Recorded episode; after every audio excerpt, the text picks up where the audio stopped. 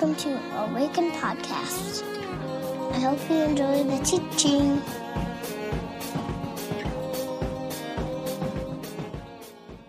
Uh, I heard uh, a poem um, ish thing uh, not too long ago. And after I heard it, I thought to myself, that's why we sing.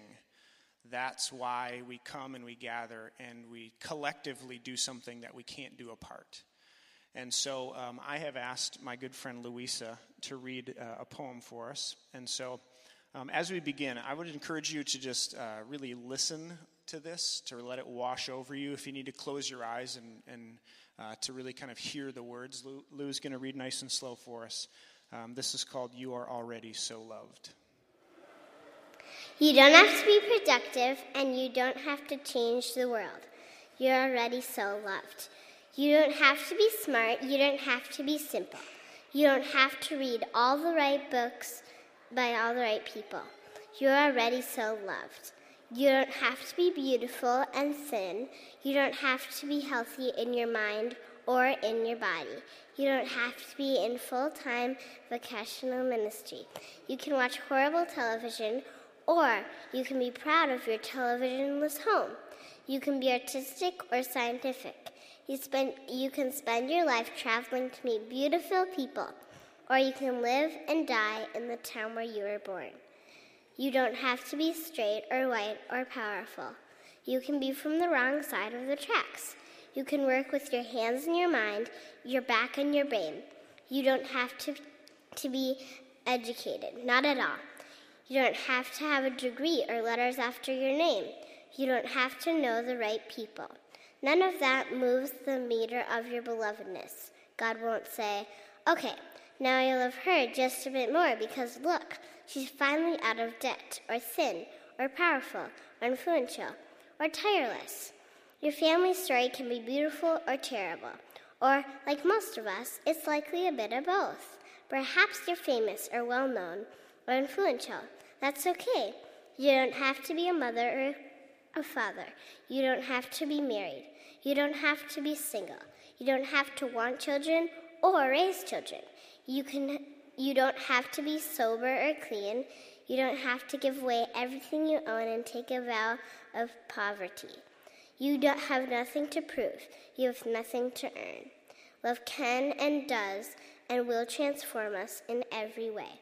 Our opinions, our habits, our values, our prior priorities, our very names. But it's not a requirement, it never is. Not for love. Love has happened and it is happening and it will happen. You're already so loved. You aren't earning a breath of love or tenderness more than what you already have. Just by breathing, just by existing, just by being here in the wonder. Your name is already written in the lines of the hands of the universe. You are beloved, intimately, faithfully, holy. You are known. You are loved with delight and abundance, with choice and desire, with covenantal love. And watch now, the places of weakness will become places of strength. Your desert will bloom with flowers. The well will never run dry. Everything will be redeemed. You are so loved. You are so loved. You are so loved.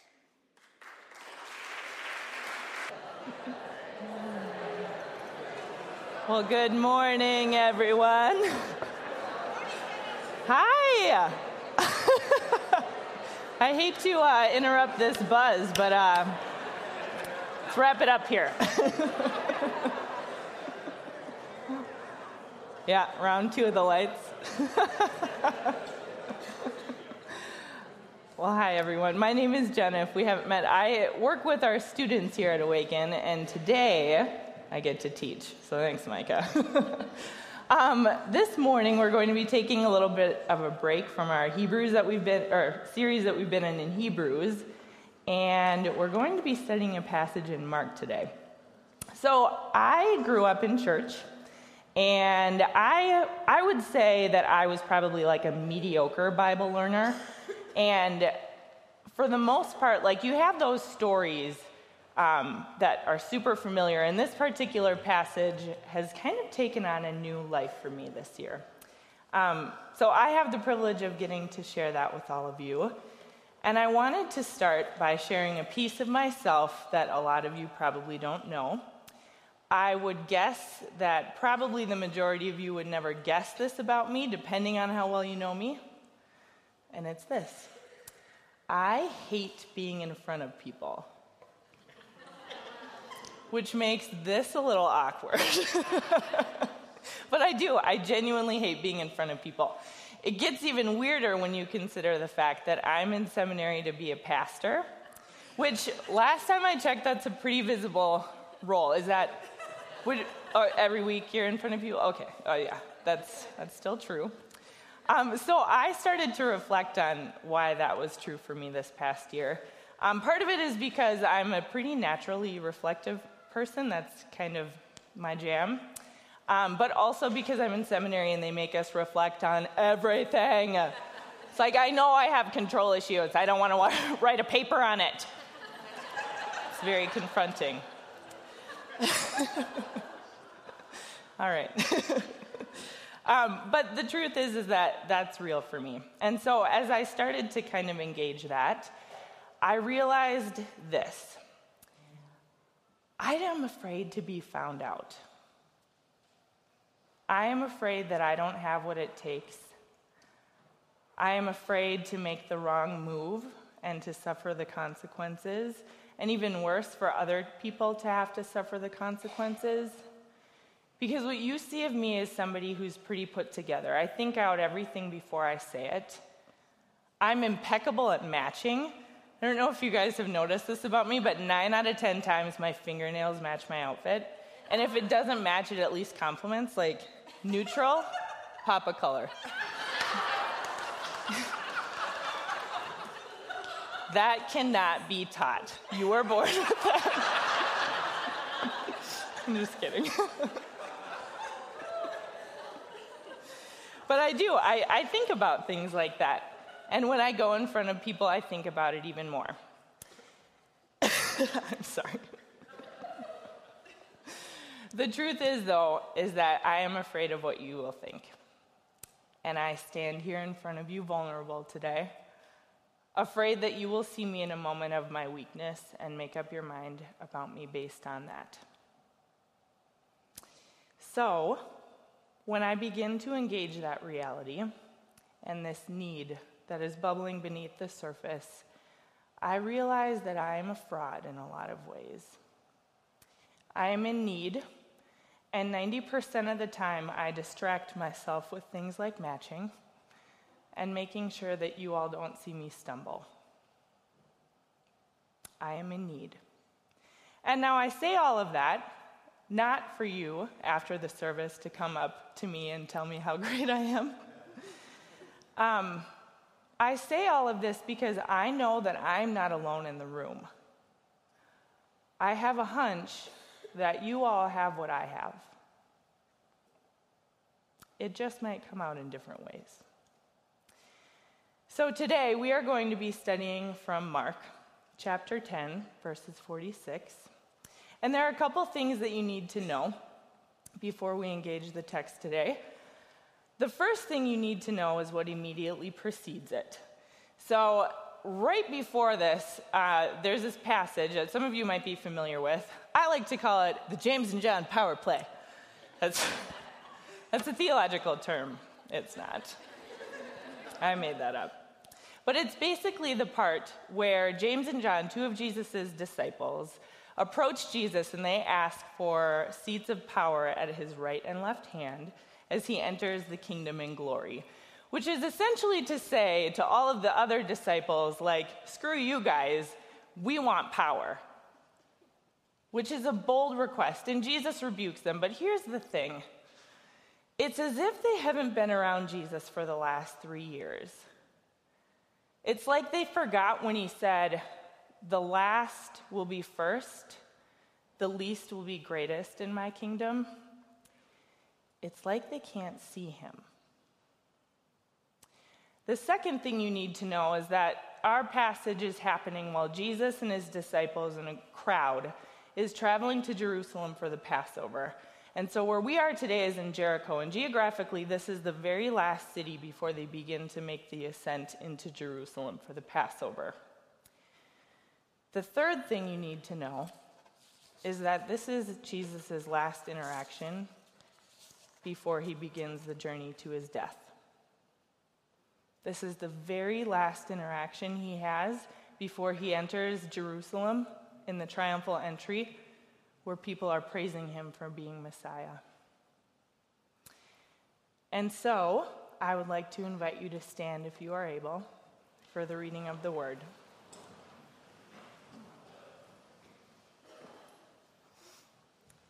Then they came to Jericho. As Jesus and his disciples, together with a large crowd, were leaving the city, a blind man, Bartimaeus, which means son of Timaeus, was sitting by the roadside begging. When he heard it was Jesus of Nazareth, he began to shout, Jesus, son of David, have mercy on me. Many rebuked him and told him to be quiet, but he shouted all the more, Son of David, have mercy on me. Jesus stopped and said, Call him. So they called to the blind man, Cheer up, on your feet, he's calling you. Throwing his cloak aside, he jumped to his feet and came to Jesus. What do you want me to do for you? Jesus asked him. The blind man said, Rabbi, I want to see. Go, said Jesus, your faith has healed you. Immediately he received his sight and followed Jesus along the road. Pray with me. Jesus, that we would see you today, that you would speak to us in a new way, that we would hear your question What do you want me to do for you? I pray this in the strong name of Jesus. Amen. You can have a seat. So today, I'm going to ask you to do something that you might, have a, might not have a very strong context for we are engaging in a narrative or a story. And so, to enter this story as best we can, I'm going to ask you to put yourself in the place of Bartimaeus. Bartimaeus is blind, he is a beggar, he is expendable in society, he is completely dependent on others for income, for protection, for provision. Physically, he is incredibly de- vulnerable. Socially, he is incredibly vulnerable. And today, you are him. Now, I am going to do a little bit of an exercise today to help us um, maybe connect with that a little bit more. Um, I'm not going to ask you to do anything weird, so you don't have to worry. You don't have to like get up and talk to anyone. You're just going to be sitting there. um, but I am going to ask you to engage your imagination a little bit. And so, to enter this story, I would invite you to close your eyes. Take a few deep breaths and let yourself, as best as you can, get lost in the story.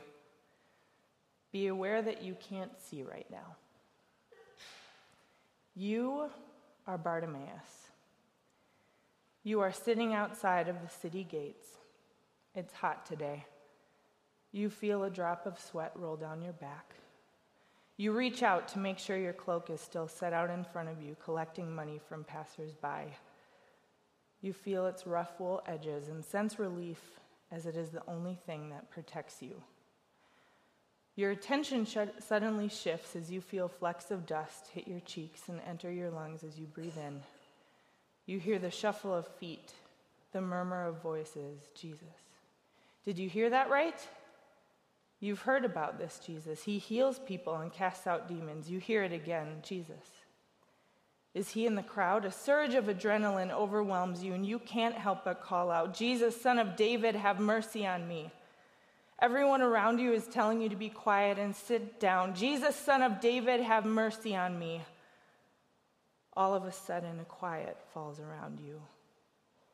You hear one voice cut through the silence Call him. Throwing your cloak aside, you reach for a hand that helps you up, and you walk to Jesus. You may open your eyes. I would submit to you today that we are all Bartimaeus. We are all blind beggars waiting for Jesus to pass by. And oh, how we forget. Now, this is not to glorify or romanticize the reality of Bartimaeus then, or our brothers and sisters who may be in similar situations now, but it is to acknowledge that oftentimes when we pass somebody like Bartimaeus, we see them as the other. We can't relate. But today, my challenge to you is to see yourself in Bartimaeus, because I think that is what the text is inviting us to do.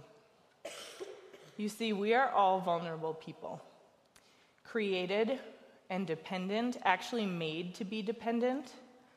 My best friend recently had a baby, which, side note, is weird. When your friends start having babies, especially when you knew them like when they had no business to take care of anybody else. So that's great. You have a life that you're in charge of. But she, they're great at it. It's great. Um, but it's, it's been wild, though, to see this little one who is like completely dependent on those around him for sight and for care and for provision and for protection, for someone to be able to interpret his cry because he can't speak. Like, what a crazy thing. And you were once a baby. And so I know that we're all grown ups now, and we've learned to care for ourselves. And maybe you're even in charge of caring for someone else. But I would submit to you that there is a piece of that that never leaves. No matter how sufficient we become, we are still dependent people. And I would say that Bartimaeus knew this. And I would also say that it drove his response. I would submit to you today that because of the knowledge of his need, Bartimaeus was the blind man that could see. So, this term, son of David, that we find in this passage, this is a messianic term that's being used here. And all Messiah means is that there was a figure in Judaism and in the Old Testament that was anticipated to fulfill this promise of Yahweh that God's reign and rule would be restored on the earth, that Israel would be restored. And Bartimaeus sees that Jesus is this person. And it's fascinating because in Mark, scholars have used this term. It's called the secret Messiah. And so, all throughout this gospel, every single time Jesus acts in a way that would identify himself as Messiah, he tells people to be quiet and not to tell anyone, which is super weird. But you should go and look through it yourself because you see it over and over and over again. The only time it doesn't happen is when Peter announces that Jesus is Messiah, but it was in a private setting. And this passage here is the first time it is being publicly declared over Jesus immediately before he goes into the city. And you contrast that with what is immediately preceding this, where the disciples just couldn't see Jesus, and it's Bartimaeus that sees who he is and sees his nature as the Messiah. Bartimaeus was the blind man that could see. In his ability to sense his need and see the identity of Jesus, his response is absolutely fascinating to me. I would call this a progression of vulnerability. So we've already established that physically and socially, Bartimaeus is like his main mark is that he is a vulnerable person. And as Jesus walks by, he begins to yell and shout without any regard of how the crowd is interacting with him. They're telling him to sit down and be quiet, and he won't stop. Now, I'm not advocating that you get to act like that and to be obnoxious in your proclamation of Jesus. But I am inviting you into Bartimaeus' heart.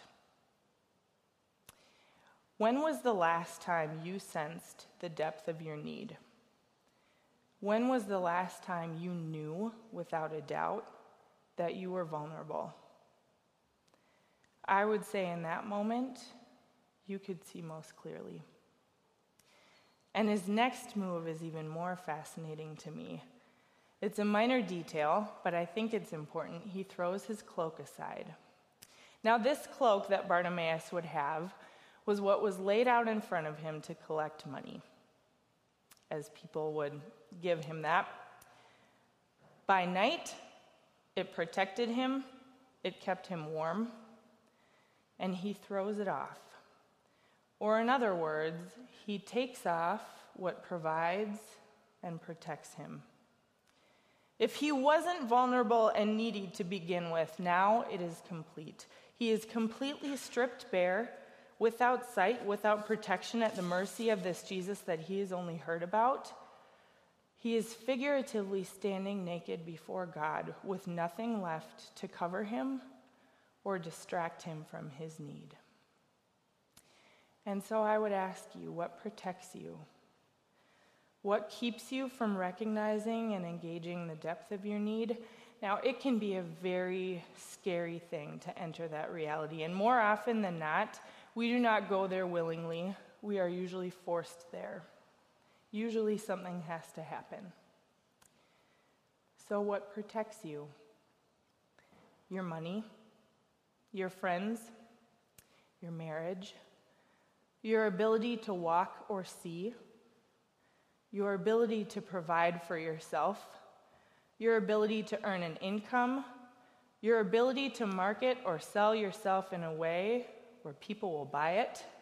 It's not just the prostitute that sells herself. Your education, your orthodox theology, your ability to do things well. What happens when that is taken off?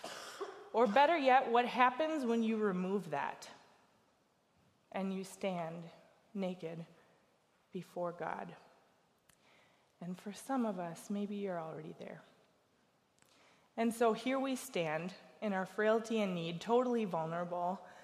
And how does God respond? What do you want me to do for you?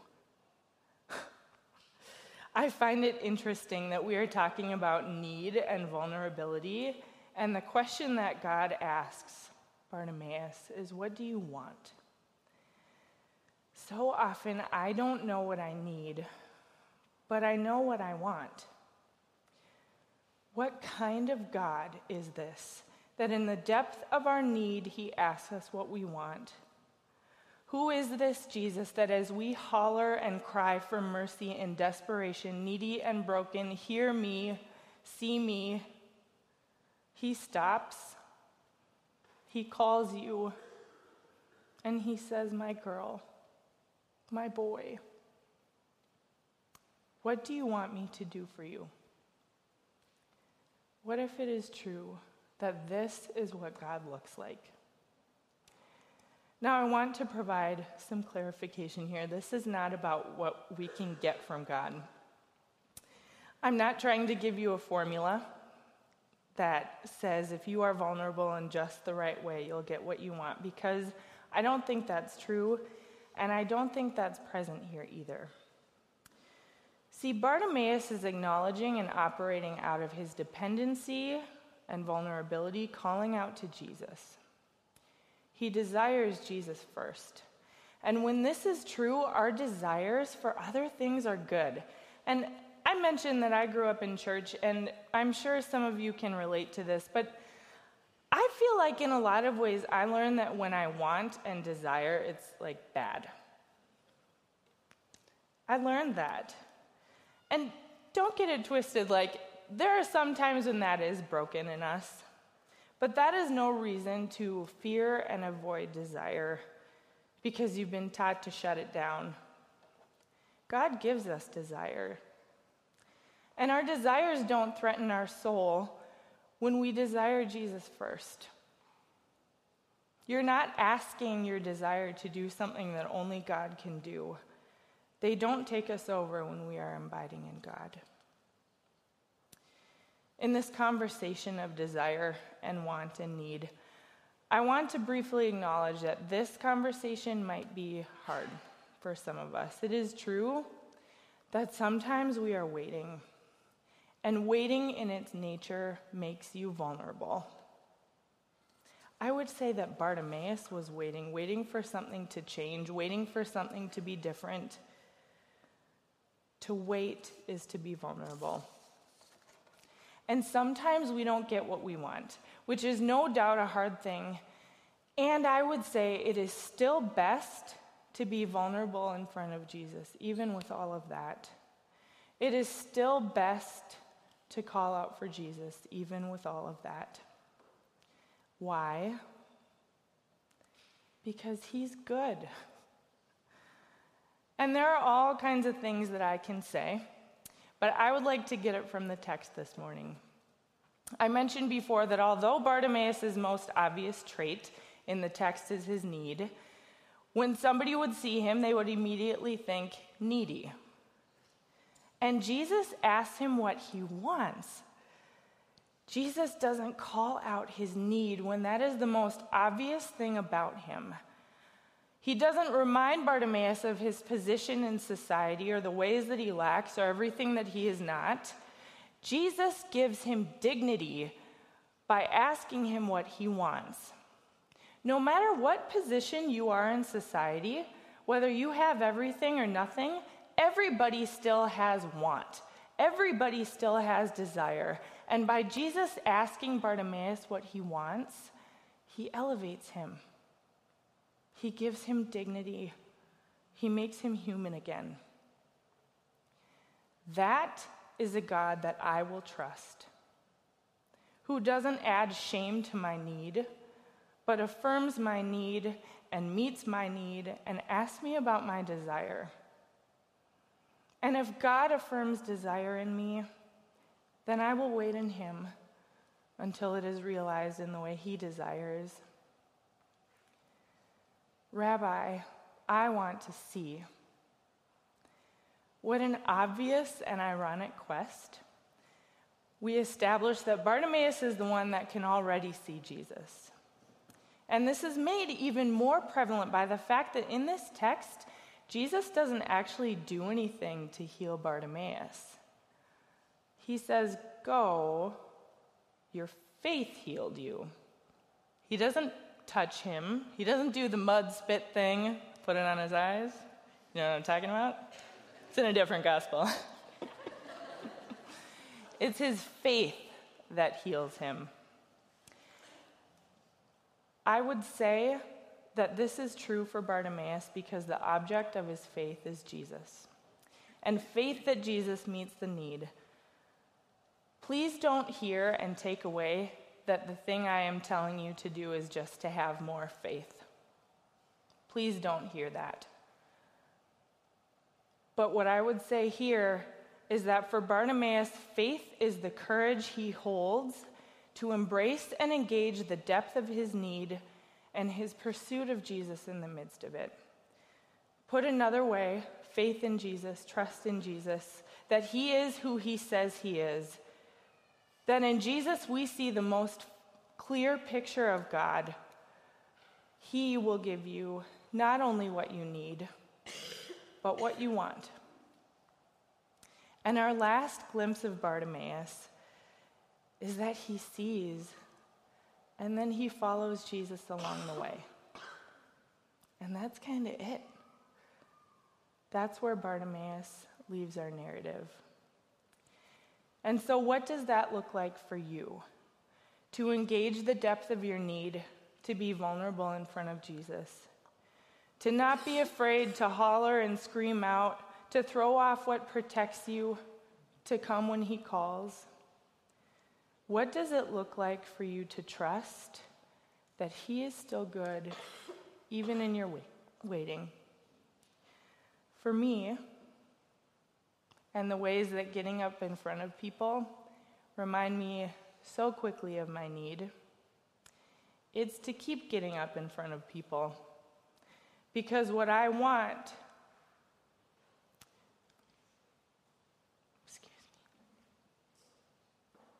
is for people to know this Jesus that asks you a question in your time of need.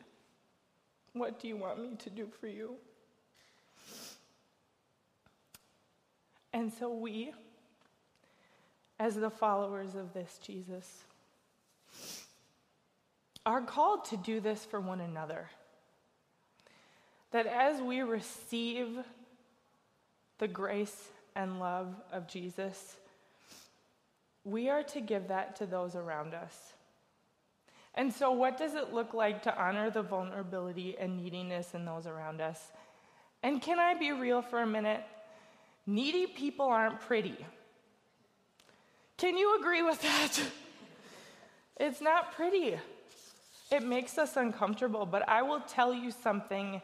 The more aware you are of your need, the less uncomfortable you will feel around the people who are needy.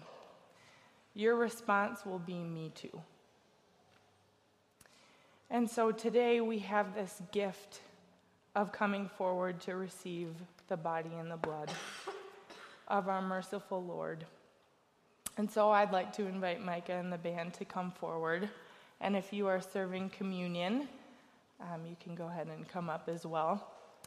A few words of instruction. Um, what will happen? Our kids are going to come forward, and one of the things that we do here for our kiddos, kiddos, we should use that more. Um, we give them honey. So what will happen is they'll come forward, and they'll have their part in the worship service. And then when they're all done, all of you are more than welcome to come to the table um, and just come forward. There will be music playing in the background. Um, what we do is you will take a piece of the bread and dip it in the cup. There will be white grape juice and red wine. Gluten free options are going to be over there. And so, if you will, pray with me. God, as we come to this table today, give us the courage to take off what protects us. God, I ask that we would sense deeply the question that you ask What do you want me to do for you? as we come forward and we take of your body and blood. Thank you that you are the God who sees us, that knows us, that is not afraid of our need or desire. You want us. In your name we pray. Amen.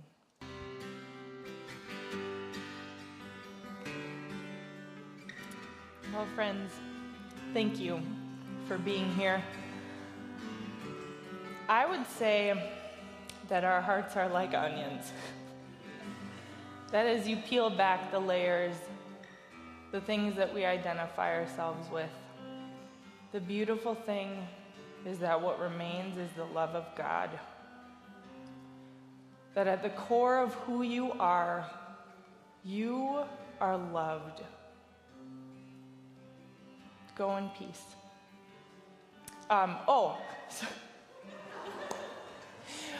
if you are in need of prayer, uh, we do have a prayer team. So if that's something that you would like to receive, we'd be so honored to do that for you.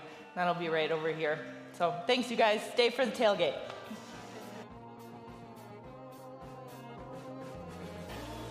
Find us online at www.awakencommunity.com or on Facebook at www.facebook.com backslash awaken community or on Twitter at Awaken Community. See you next time.